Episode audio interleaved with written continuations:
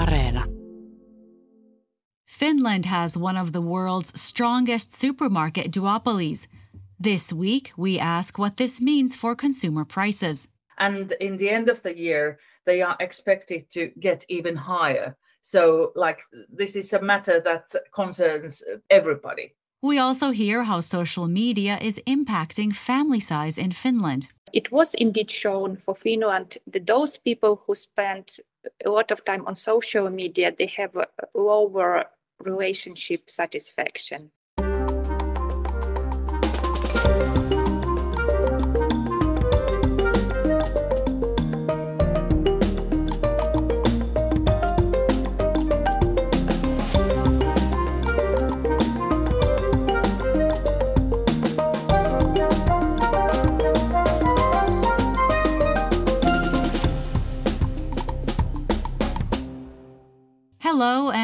Welcome to All Points North. I'm Zena Iovino.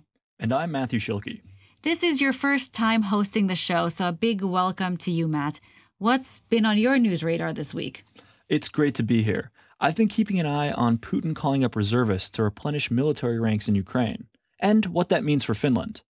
In the past week, many Finnish news outlets have reported that Finland's immigration service Migri placed fleeing Ukrainians and Russians in the same living quarters. How has that living arrangement worked out? Eh, not too well in some cases, as you might imagine. But let's backtrack a bit first. About 35,000 Ukrainians and roughly 1,000 Russians have applied for public accommodation. Now, while most live in private homes, around 14,000 Ukrainians and just over 500 Russians live in the reception centers themselves. So the Ukrainians are the bulk of those needing emergency housing. Yes, absolutely, Zena. However, since Putin's call up, there has been a noticeable uptick in asylum seekers from Russia, most of which are military aged men. However, the majority of Ukrainians living in the centers are women and children. So there have been some concerns. Yes, and it's important to note that while Migri has said that Ukrainians and Russians have coexisted peacefully up until this point, Ukrainians in Finland have seriously objected to this practice. Tell us more. The situation has created some friction and some fear. Ilta Sanomat reported that some Ukrainians in reception centers were terrified, with one saying that she had, quote, already come from hell, and that the same hell had now come here. According to their article, many of the Ukrainians in reception centers are women and children that fled from areas that have seen some of the most intense fighting of the war. I heard the Association of Ukrainians in Finland wrote an open letter about the situation. What did it say? Well, the organization said that this decision was, quote, a significant threat to the mental health and well being of Ukrainians in the centers. The group also said it was, and I quote, completely unacceptable to place Russian citizens in close proximity to women and children that have fled the war. How has Migri responded to these complaints? The agency said Ukrainians and Russians will no longer be housed in the same reception centers. Migri also took to Twitter to say that from here on out, Russians and Ukrainians would, in principle, be housed in different facilities on arrival, with one exception. And what was that? Well, Migri noted that people's real life circumstances aren't always so simple. They said some families seeking protection hold both nationalities, and the agency said it wants to keep families together. The EU border agency says the number of Russian citizens entering the European Union last week was 20% lower than the previous week. The agency said some 50,000 Russians entered the bloc last week. The highest number came through Finland, followed by Estonia. As always, the latest updates on how Russia's war in Ukraine is impacting Finland are at yle.fi/news.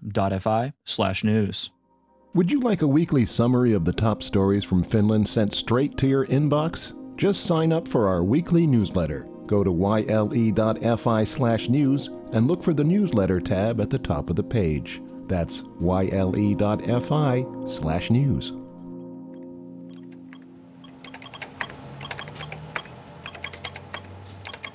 We've been reporting how grocery shoppers across Finland are facing sticker shock, which, as you know, is the surprise you might encounter at the food store when you notice prices going up. Rising food costs coupled with growing utility bills mean that many people are feeling the squeeze. Organizations that provide food aid said that the number of working people requiring assistance is growing. And we recently reported benefits agency Kela saying that ballooning food and energy prices have caused about 62,000 additional households to fall into poverty. So that's on top of the 600 to 700,000 people in Finland who were already considered low income earners. So you've been chewing on food prices this week, Zena? I guess you can say that. Did you know that Finland has one of the most concentrated grocery duopolies in the world? I did. There's not much selection when it comes to buying food, is there? I talked to Tiina Lundell of Yle's investigative unit MOT. She's explored who's actually benefiting from rising food prices. Uh, the food prices have risen 12% already now, and in the end of the year, they are expected to get even higher. So, like, this is a matter that concerns everybody. Your piece focused on who is benefiting from prices rising so much. So, who, who are the winners and losers in this equation? Uh, that was the first question uh, I was uh, starting to ask when I started to uh, make this uh, story. And uh, because in every crisis, there are winners and losers. But to my surprise, I couldn't find the figures. Um, if we take, for example, the loaf of bread that cost four euro, how much from that four euro to the farmers, bakery, and the grocery store get? We know how much the farmer gets, but there is no public information about the share of the grocery store and food industry. That is surprising to hear, especially as transparency is often portrayed as so important in Finland. At this point, we should probably circle back to Finland's grocery duopoly. The sector is dominated by the S and K groups, who together hold 80% of the market share. Tiina told me the big grocers are raking in the profits in times of crisis the grocery stores like S Group, K Group, Lidl, they have really great numbers. They are getting profits over and over again. So they profit, it's getting higher, even though the all the costs for the farmers and uh, food industry, it's getting higher, but they don't get higher prices. But the grocery stores, they get more and more profits all the time. Uh, we have two groups, S group and K group, that have together over 80% market share. And the researchers say that that kind of duopoly and centralizations tends to rise prices. Uh, also, stores have membership card, cards that tie customers to the certain grocery stores. And um, uh, stores are also very good at drawing the customers with uh, for example, coffee or cheese offers. Like uh, there was some example in in September, a big market sold coffee under four euros a package, and there were huge lines, and the coffee ran out. So uh, once you get to the store and buy that cheap coffee, you might also do other shopping for the whole weekends. I'm surprised no new player has busted Finland's supermarket duopoly. I suspect a lot of shoppers would welcome a shakeup if it meant lower prices at the checkout.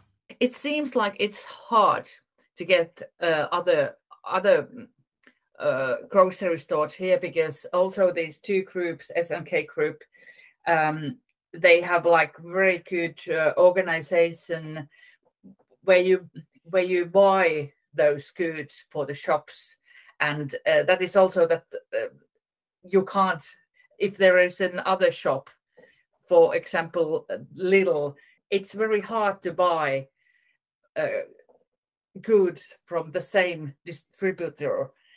And when you think about Lidl, which is a German company, very, very big German company, it only has 10% market share and it has been in Finland for 20 years. So maybe that also tells something that that it's not very easy to compete in these markets. And that was Tiina Lundell of Yle's MOT unit. She also told me that since we all have to eat, many people in Finland have simply accepted the existing duopoly. But it would be interesting to find out if competition in the grocery sector is really working in Finland with just two main players. And we may well have to take a second bite out of this story in another show. You can join the conversation too we want to hear what's on your mind. Just leave us a voice note or text on WhatsApp. Our number is plus 358 44 421 0909. Matt, you've been working here at Yle News for a while now, so you've probably noticed that we're often covering stories related to the demographic challenges associated with Finland's falling fertility rate. Yes, I have. We've reported this week that around a decade ago, the rate was 1.87 children per woman, but in 2019, that ratio dropped to 1.35. Right. Well, you're definitely up to speed on the figures there. So there was a slight but brief uptick, partially attributed to the COVID pandemic. But basically, the fertility rate has been falling for years. Overall, it's been a bit of a mystery why people are having fewer kids. Yes, especially in a country known for its family friendly policies. I mean, this is the country that came up with the baby box but people under the age of 30 are increasingly postponing having their first child, and the number of children per family has also fallen. This week, a new study came out linking heavy social media use to Finland's falling fertility rate. What do you think of that? I know it's popular to blame social media for things, but this is definitely surprising. Researchers at Helsinki University found that an uncertain life situation and the desire to maintain a childless lifestyle were the main factors contributing to people choosing to be child free. So that's not exactly new information. But they also said that this was the first time they could draw a line linking heavy social media use to Finland's baby bust. That's really interesting. I'd have thought that social media might make some feel left out of not having children. It's definitely a fresh perspective. To find out more, I talked to Katarina Golovina of the Helsinki Collegium for Advanced Studies.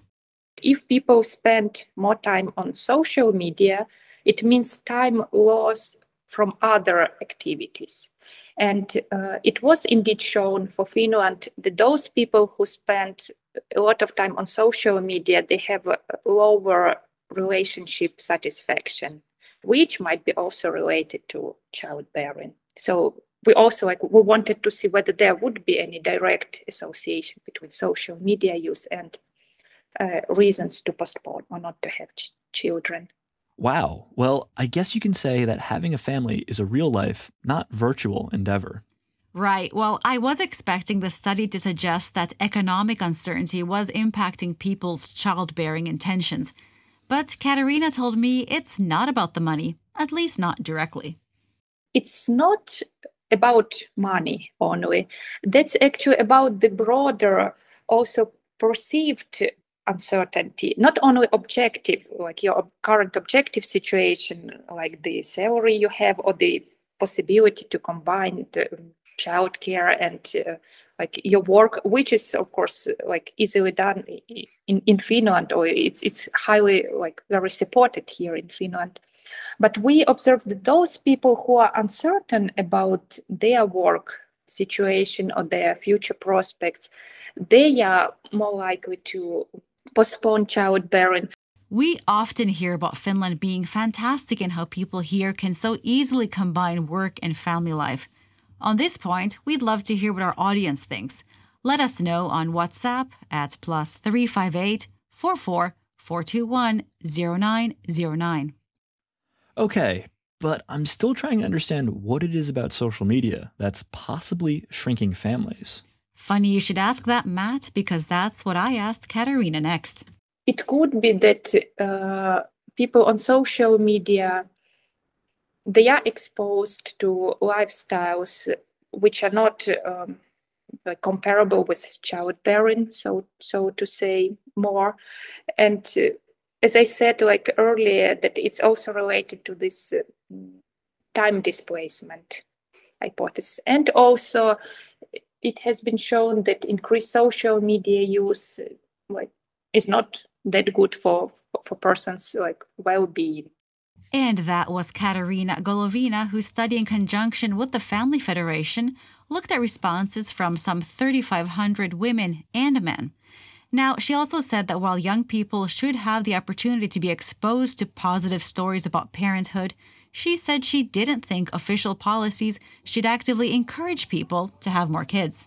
Aha, that reminds me a little of a story we recently covered about a Finnish town offering baby bucks to attract young families.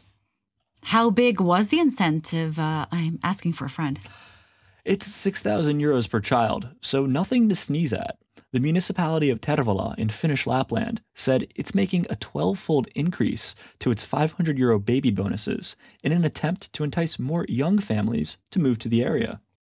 Paying people to move could work, I suppose, if there's a willingness to start a family in the first place. But didn't we just hear Katarina say money's not an issue? Well, it would be interesting to follow up on how many families take up Tervola's offer. I think it's time to round up the week's news. Well, first up, International Energy Agency Director Fatih Birol paid a visit to Helsinki this week. He talked about Europe's energy crisis.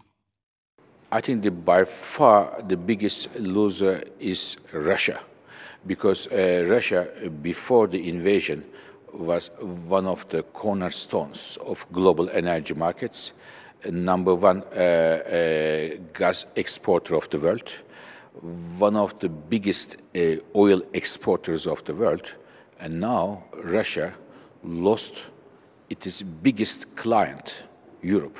He also commented on the coming winter's energy crunch. Some major buyers uh, like China will be stronger in terms of economy. They will import a lot of uh, uh, natural gas, and the, uh, for Europeans, it will not be easy to fill our gas storages for the next winter. Turning to domestic politics, support for the Centre Party has hit a historic low. That's according to the results of Yle's latest monthly survey of voter sentiment. The opposition National Coalition Party retained its position at the top of the poll.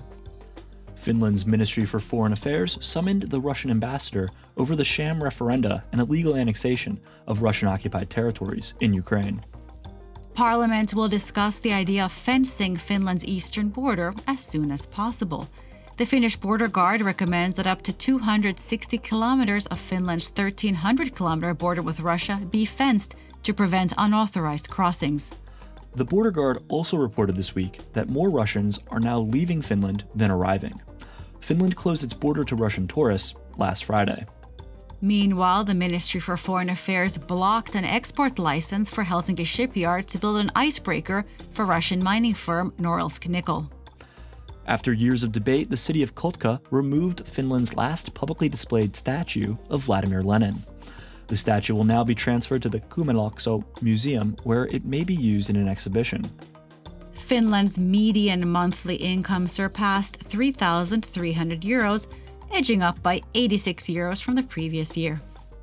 In sports news, Kalle Rovanperä secured his title in the World Rally Championship, becoming the youngest ever to do so, turning 22 the day before winning.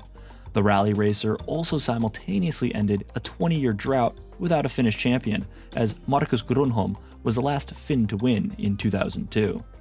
And finally, a veterinarian received this year's Animal Welfare Achievement Award for her work in helping Ukrainian families with pets fleeing the war.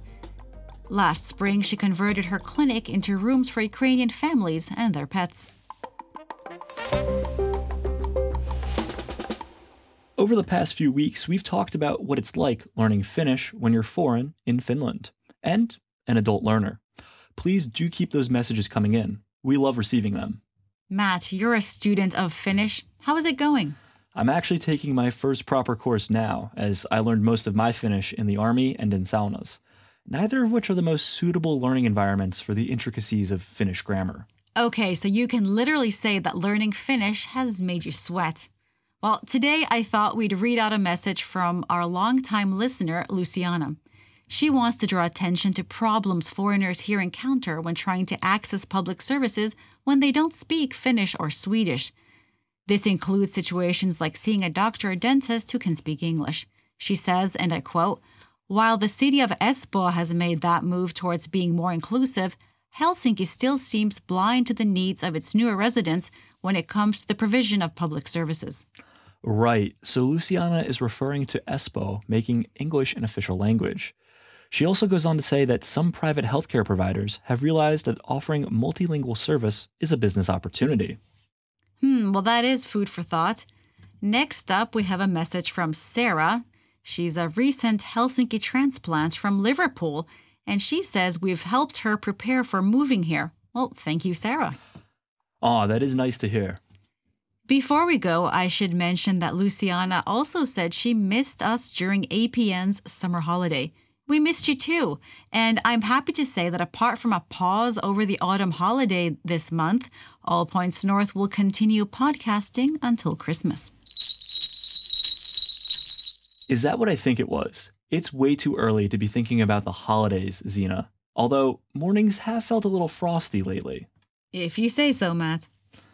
And for now, the show must go on. So, back to Finnish before we finish the segment. Let us know what you think. Have you had trouble accessing public service in English? And if so, tell us what happened. Our number is plus 358 44 421 0909.